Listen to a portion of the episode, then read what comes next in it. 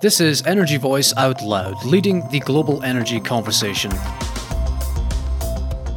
I'm Alistair Thomas, and welcome to our podcast. I'm joined this week by Africa and LNG editor Ed Reid and digital journalist Hamish Penman, and it's been Another busy week, and we'll start with a story which, uh, as we record, broke last night. Job cuts planned for Harbour Energy, citing the windfall tax, which, uh, as of this morning, we understand to be uh, in the hundreds, hundreds of jobs expected to be cut.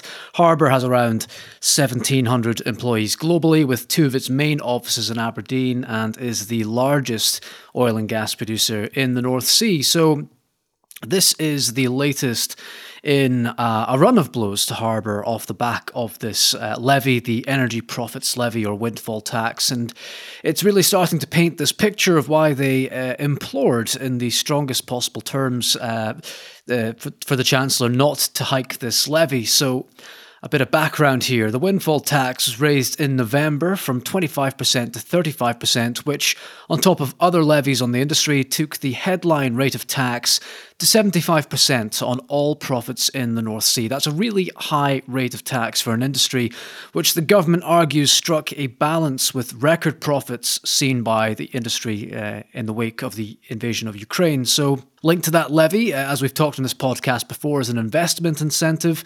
You get 91% return on new projects, but you really need an investment pipeline to access that. And for Harbour, being such a large producer here, uh, you need big projects. So they don't really have that spending pipeline, um, in part because they invested during COVID, so their spending is in some ways kind of already been used up, uh, and therefore can't get these returns um, in in the main, and are now exposed to this.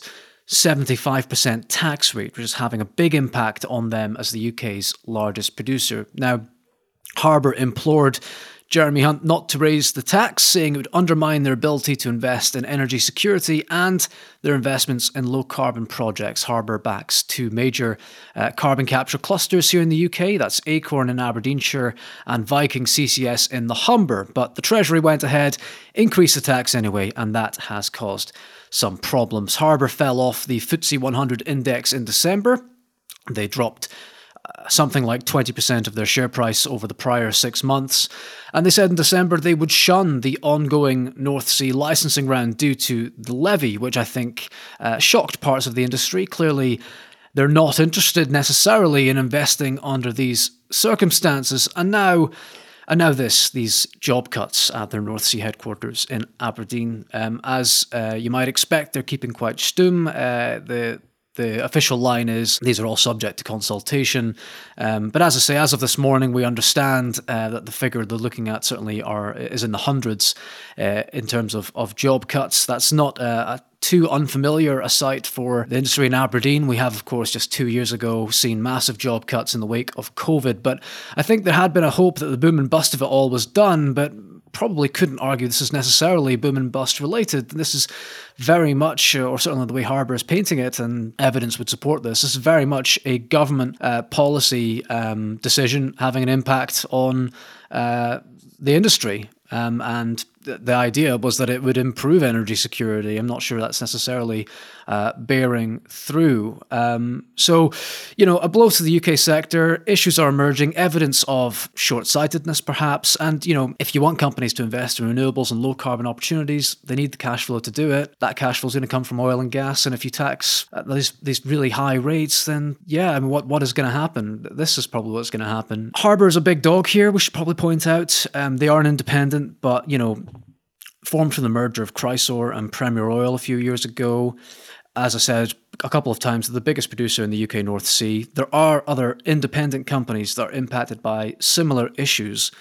Hopefully, though, it does feel a bit of a perfect storm for Harbour. The hope, and we'll seek to find this out, is that there won't be further job cuts as a result of the windfall tax. Perhaps, perhaps lesser measures. Certainly, perhaps companies looking elsewhere. We had EnQuest CEO this week saying that Asia is the is the big growth area for them now, or suggesting that it might be rather than uh, the North Sea, which was previously the big area for them. So yeah, a lot of factors playing in here. It feels a little bit like a perfect storm for Harbour. Um, I think this is the biggest blow um, to the Treasury policy so far. Uh, the Treasury has not replied to our requests for comment, uh, as you might expect. Um, but yeah, I guess what's what's the reading it from you, you guys' side, um, chaps? And uh, Hamish, you were looking at some of their uh, other trading updates this morning. Yeah, uh, Aberdeen's run of good news just keeps on keeps on coming. Um, yeah, they have another trading update this morning um, where they confirmed cuts to. I mean, it was probably implied, but now we've got it in black and white. But cuts to cuts to its planned UK spend. Um, only going to pursue certain opportunities, those which are high risk, uh, low return, um, and yeah, so we already knew they weren't going to be in for the next licensing round, and now they've confirmed that they're not going to go ahead with a well at the Elgin Franklin field as well. No green Freeport for Aberdeen. Now all these job cuts. I mean, I don't. It, maybe it's too soon to be to be saying this, but I, there is so much at the moment about skill shortages within the industry. You'd like to think that it, those that do lose jobs will be able to find others, maybe even within oil companies that are making the most out of the investment allowance. But the Treasury can't say it wasn't warned. Um, I think Jeremy Hunt was perhaps trying to call Harbour's bluff to a certain extent, thinking that they wouldn't roll back their spend, they wouldn't cut jobs, and well, unfortunately, he's been very, very wrong. I mean, to me, it, it, it seems extraordinary. And I mean, I think you know, obviously, we're we're, we're still looking at, at, sort of you know fairly high oil prices, right? I mean, I think you know, like you know, compared with you know for the last few years, it still feels sort of pretty, pretty, pretty, pretty healthy in terms of oil prices.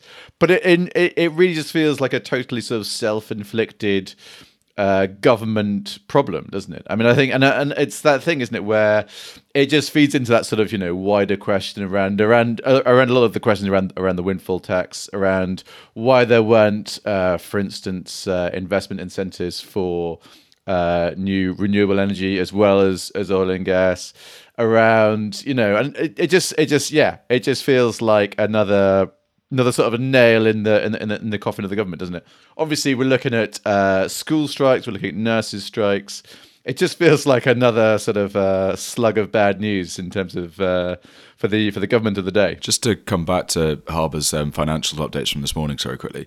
So they said that um, for 2022 they're expecting to pay tax of around 600 million dollars. That's more than double 2021's figure, due large part to the the energy profits levy, um, of which about 350 million dollars 200 million of that's already been paid, so the rest is still to come in 2023. And, and just on on the windfall tax and the upping of it, I think it seems to be the removal of that sunset clause that if oil fell below a certain point, that is doing the most damage. It's it's restricting access to capital because now lenders have to take that into account. Um, and I think it was Neptune's um, chairman yesterday saying that if the government could just tinker that, it would make a, a huge amount of difference to know that if oil falls to for 20 30 dollars a barrel in that unlikely um, event that companies still won't be being taxed 75% on any profits at all that they might make. Yeah, yeah, no, absolutely. Uh, I think the, the the lack of a that, that price floor certainly is the is the underlying um, concern from industry. Um, I, I would also Ed, yeah, you're you're quite right. The the oil prices are healthy. I think it's fair to say. Um, I suppose the other point we should make though is that you know we had this spike around the Ukraine um, invasion. I, I, don't what did it get to 120 or something like that. Uh, you know, in December things got back to pre-Ukraine levels and have since increased slightly, about what 84 for barrel Brent crude now. But it's nothing like the spike it was. And you know, if a company's exposed to more oil than gas, I'm not quite sure what Harbour's mix is, but. Um, you know, you're looking at a much higher tax rate, um, and if you don't have those investment incentives, you can see how it plays out. But um, but yeah, I mean, a- across the board, uh, as as you rightly say, prices are still relatively healthy. Uh, and if you've got those investment incentives, um, hopefully that means other companies won't necessarily have to take uh, as as drastic steps as as Harbour seems to be taking. Um, but also, yes, it does seem like something of a government um, own goal. But we'll follow that closely um, through the day and through the week, I'm sure. So please uh, follow along on energyvoice.com. But we'll leave Harbour for now, and we'll be back in the North Sea in a bit. But first, we'll take a look at Abu Dhabi, which will be hosting the next COP28 climate summit. Energy Voice investigates and reports on what matters in global energy, helping sector leaders understand the geopolitical and economic factors underpinning current events and giving them a view on what's coming over the horizon. Each year, 3.4 million professionals use Energy Voice as a trusted source of breaking news and insight. Subscribers to Energy Voice receive unlimited access to the Energy Voice website, including premium content, free and discounted special reports and additional content, free access to the Energy Voice Live app featuring a personalized feed, and priority access to Energy Voice events. For a 30-day free trial subscription to the Energy Voice website and app, visit energyvoice.com slash subscriptions. Join the global energy conversation with Energy Voice. Okay, Ed. Uh, well, forgive the loaded question, but I guess this is how it's getting framed, um, and I'm sure we'll talk about Masdar and renewables. But I mean, fundamentally, um, the head of ADNOC, a huge oil and gas company, um, president of, of a UN climate summit. How how might uh, the UAE square that one. Yeah, it's it's interesting, isn't it? And and, and obviously incredibly divisive. So so so just to kind of recap, uh, Sultan Al Jaber, the uh, the head of ADNOC, uh, the company that intends to increase oil production to five million barrels per day in pretty short order, has been appointed to be the president of COP28, which, as you say, is going to be held in in the UAE in uh, October November. Um, so for those who feel skeptically about the oil industry, uh, one can imagine that it's gone down pretty badly. I, I think I think the, uh, there was a there's a quote from uh, I think it was Oil Change saying something like it's like appointing the head of the of a, of a tobacco company to uh, run a, an anti-smoking organization.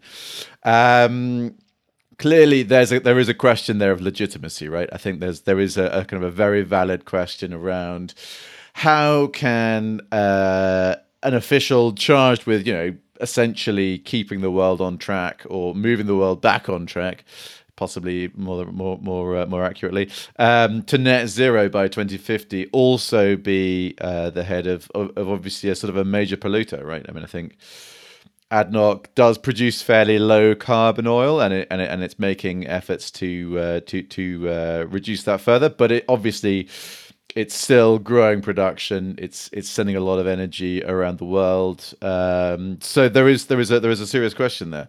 I mean, I think the sort of the flip side of the argument says, um, you know, obviously COP presidents have have struggled to uh, maybe kind of cut through some of the noise and, and really kind of drive maybe that sort of lasting kind of uh, deep rooted uh, change that perhaps we need to achieve those kind of net zero goals. Maybe, maybe, maybe uh, Sultan Al Jaber is, is is a, is a is a good step in that regard.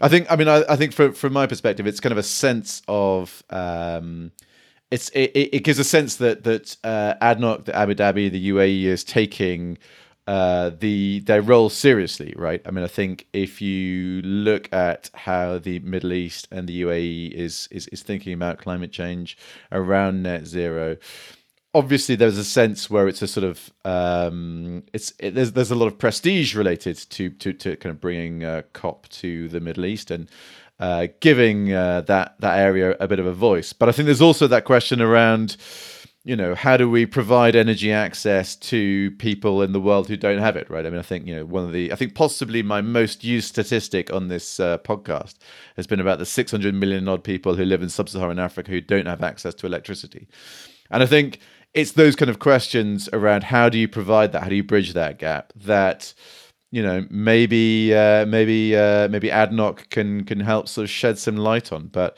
I mean that said, right? So the, the that, there's a kind of the broader question. We're in the midst of uh, Abu Dhabi Sustainability Week, so Masdar, the UAE, ADNOC, they're all sort of striking uh, big, uh, big kind of renewable energy deals.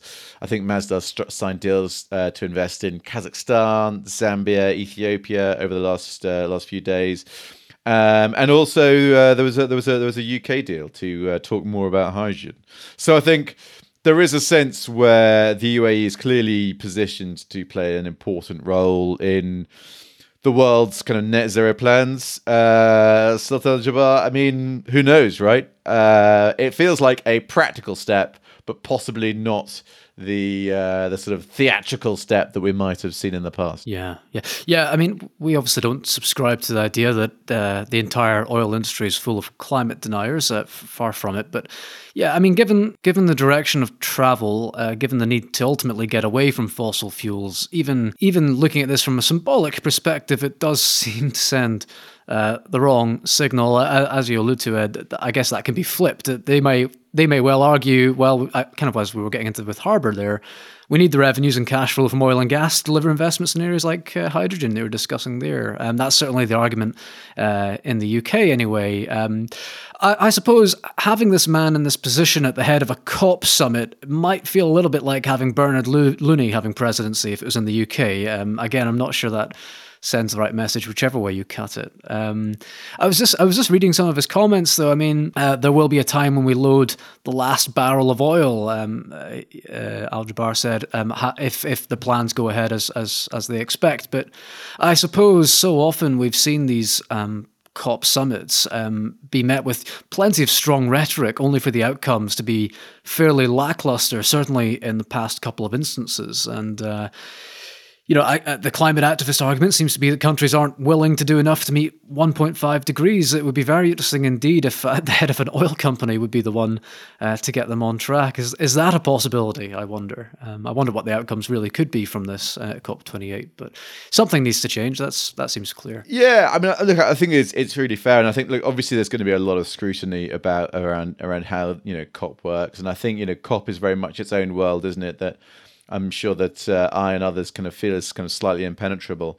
But I think, look, I think you know, in terms of um, you know being able to maybe kind of cut through to areas where COP has struggled to make traction in the past um, around you know the sort of the developing world, people who are still struggling with access to electricity, who you know want to own a car, who want to own a fridge, those sorts of um, you know emerging areas of, of sort of energy demand. I think look, obviously there's a, there's a, there's a really big question there, isn't there? And I think you know in terms of you know some of those kind of really clear goals, like you know moving away from coal, we all know that it's it's got to be the first step, but it's still a hard uh, step to take, right? And particularly this year and last year, given the given the rise in energy prices, given how Europe has essentially sucked in all sort of uh, spare LNG cargoes. There's a lot of places that are that are struggling uh, increasingly for energy, and I think what that means is that if they can't, you know, places like you know Pakistan, Bangladesh, India, if they can't, you know, secure, you know, well-priced LNG gas supplies, whatever, they're going to burn coal right? And I think this is such a clear uh, area for uh, for improvement, isn't it? And I think you know maybe maybe Sultan Al Jaber can you know kind of uh, make that case forcefully and say, you know, like this is this is something that we need to move forwards on. I mean, I think you know, for instance, the uh, the, the, the Just Energy Transition Partnership deal with uh, South Africa struck at uh, COP 26, and then obviously the sort of the Indonesia parallel struck in Egypt, um, COP 27. Some big cash handouts to uh, to developing countries to to, to move away from uh, high polluting, uh, you know, energy sources that's the sort of thing that would be great to see energy, see progress on. Maybe, maybe, maybe this is the one. I mean, obviously, you know, until until it until it happens, it's it's there's a lot of speculation. But I think you know there's there's going to be scrutiny, and, and and rightly so. Indeed, yeah. Well, I guess we'll follow that on uh, as as time goes on. But thank you uh, for now, Ed. Um, and next up, we will be back in the North Sea with Serica and some discontent among shareholders. As well as these regular weekly news roundups on Energy Voice Out Loud, you'll also find lots of subject specific box sets in the same feed, and I'm excited to be the anchor for one called the Megawatt Hour. Produced in paid partnership with BDO, the Megawatt Hour brings together experts from across the energy industry and across the world to examine the challenges and the opportunities of energy storage. As more of the grid gets its power from intermittent renewables, energy storage technologies, and batteries in particular, are going to be an increasingly important feature of our infrastructure. Over the course of 10 monthly episodes, we'll be diving deep into the tech, the policy, and the challenges of building out energy storage to help you better understand its opportunities, wherever you work in the energy sector. Look out for episodes of the Megawatt Hour in Energy Voice Out Loud, as well as lots of other special episodes wherever you get your podcasts. Hamish, uh, as regular readers will know, Serica is making a deal to, uh, well, acquire a smaller rival, but not everyone's too chuffed about it. Uh, bring us up to speed, please. No, all is not as uh, as rosy as it seems, or as rosy as it seems on the surface anyway. There is disquiet amongst uh, 0.5% of Serica. Um, Jeremy Raper of Raper Capital, the unfortunately named on both accounts there, uh, which has a few million, uh, few million invested in the firm, has shared one of the most incredible, eloquent, antiquated open letters you're ever likely to read on Serica's proposed acquisition of tail- Tailwinds. Um, at the end of 2022, Serica announced uh, it was moving for uh, the fellow North Sea operator in a shares and cash deal worth a total of 360 million pounds. Um, completion of the acquisition, which is expected in March 2023, uh, will put Serica into the top 10 club of producers in the UK North Sea but it is claimed that the true cost of the deal is much higher than that, um, potentially as high as £644 million, um, as Serica is taking on Tailwind's debt, which as of the end of November stood at £277 million, and this is where the sticking point is. So, Mr. Raper, an Australian born Harvard graduate and investor based in Japan, I'm sure there are a pound a dozen over there, uh, yeah. shared this open letter to Serica's chairman to share his unmitigated disgust at the deal, and honestly, the wording of this thing is beautiful. He says he cannot recall a transaction so completely irredeemable or one so totally at odds with the wishes of its shareholders. And I quote, this transaction immediately and irrevocably destroys at least 300 million of uh, pounds of Extent's shareholder value. It is, it is as if the management, in possession of a pan and desiring an omelette, proceeded to exchange a Rolex for a carton of eggs, only to then claim, well, we did need the eggs. um, he also asked why the proposed merger with Kistos didn't go through last year. There was some kind of ping pong between the two firms with deals going back and forth, and why the Tailwind deal is going forward in its stead. And I quote again In what warped alternate reality could any fiduciary consider this an acceptable outcome, much less trumpet such an exchange as a win for the suffering masses? the suffering masses. I like it. I like it. Those suffering masses that Karl Marx wrote about, the, uh, the investors in big oil companies. Um, but I really do recommend you all go and read it because that's just the tip of the iceberg. There's so much more gold in there. When I sent it to Andy as well, he kind of replied saying, I thought this was going to be some eccentric 80 year old man with an interest in romantic poetry, but it's yeah, a 30 year old Harvard graduate or looks about 30. Um, yeah, interestingly, and it may just be because it is a, a, work of art, but it's got a great deal of traction on uh, Twitter. Well over a thousand views on the tweets, lots of comments, likes, praise for the issues raised. Um, now, it's important to remember he has but a crumb in Serica, um, but there is some reason to suggest that he's not alone in his unhappiness. We've had contacts from others after sharing this that are opposed to the deal, and that great metric of interaction on social media shows that, yeah, they are not alone. And you'd imagine this deal will still go through. It's unlikely Serica would have pushed ahead without securing backing first. Um, but much like the the Reabold example that we discussed on here before last year, uh, there could well be. Uh, relatively sizable chunk of investors who are whose nose are out of joint, and that could potentially come into play again down the line at some point. Yeah, yeah. Uh, he doesn't sound too happy, does he, Hamish? yeah.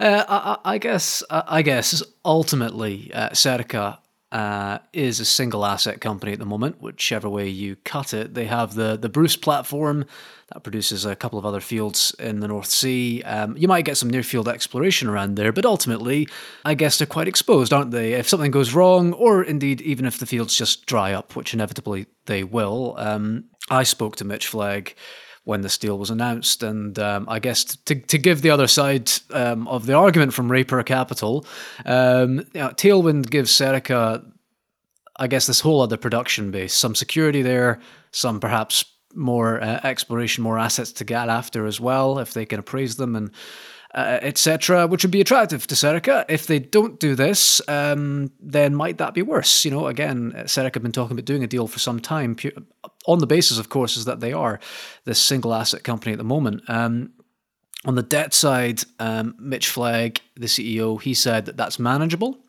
Um, it's not the most attractive sounding thing, but manageable. They'll all have significantly more cash on the balance sheet than debt once the deal goes through. And I guess the other thing, which I'm assuming is um, annoying a lot of existing shareholders at the moment, is in order to to do this deal, um, Serica are going to have to do it a, a, significant deal of dilution. They're issuing 111 million new shares. That's about a third of the company. Um, and yeah, I can see why existing shareholders wouldn't be too chuffed with that. Uh, apparently, Mercuria, the commodities firm which backs Tailwind to their takeover target, they wanted to stay in. You know, they, they it wasn't a case of Serica paying more cash to do this deal, which surely they could have if that option was on the table. But uh, Flegg was saying that wasn't on the table.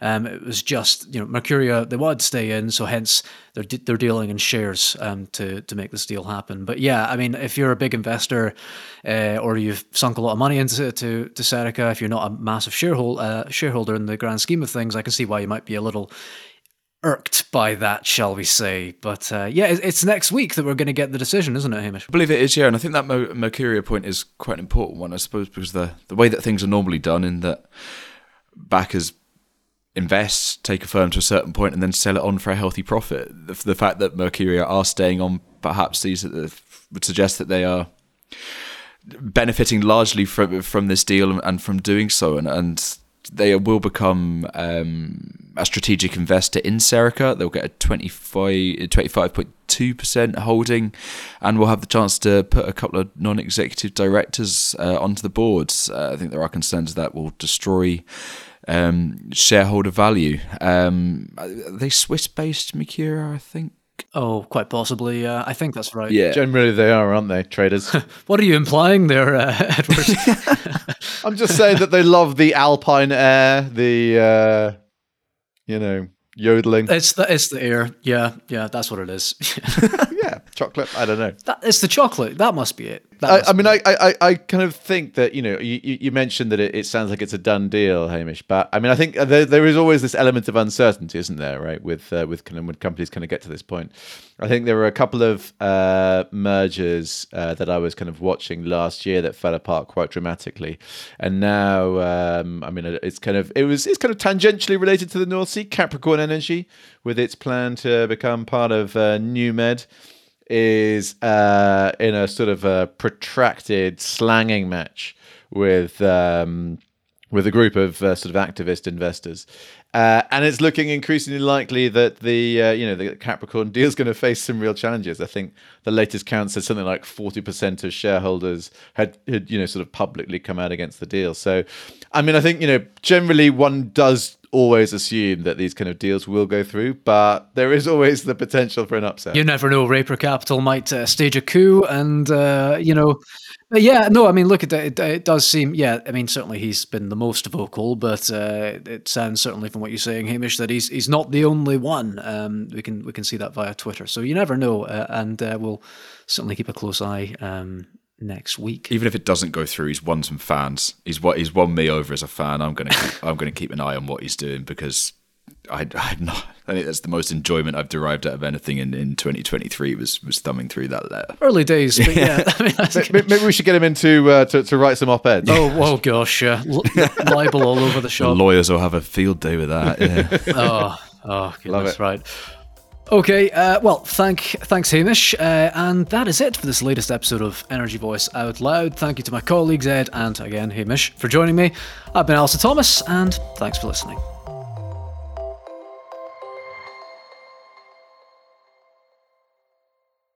Out Loud is the podcast from Energy Voice, leading the global energy conversation. Bookmark and subscribe to energyvoice.com Sign up to our newsletter and follow us on LinkedIn and Twitter for expert analysis and insight right across the energy sector.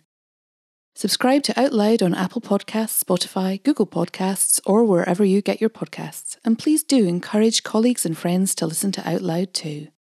If you've enjoyed it, leaving a rating or review, especially on Apple Podcasts, helps others discover it too. Thank you.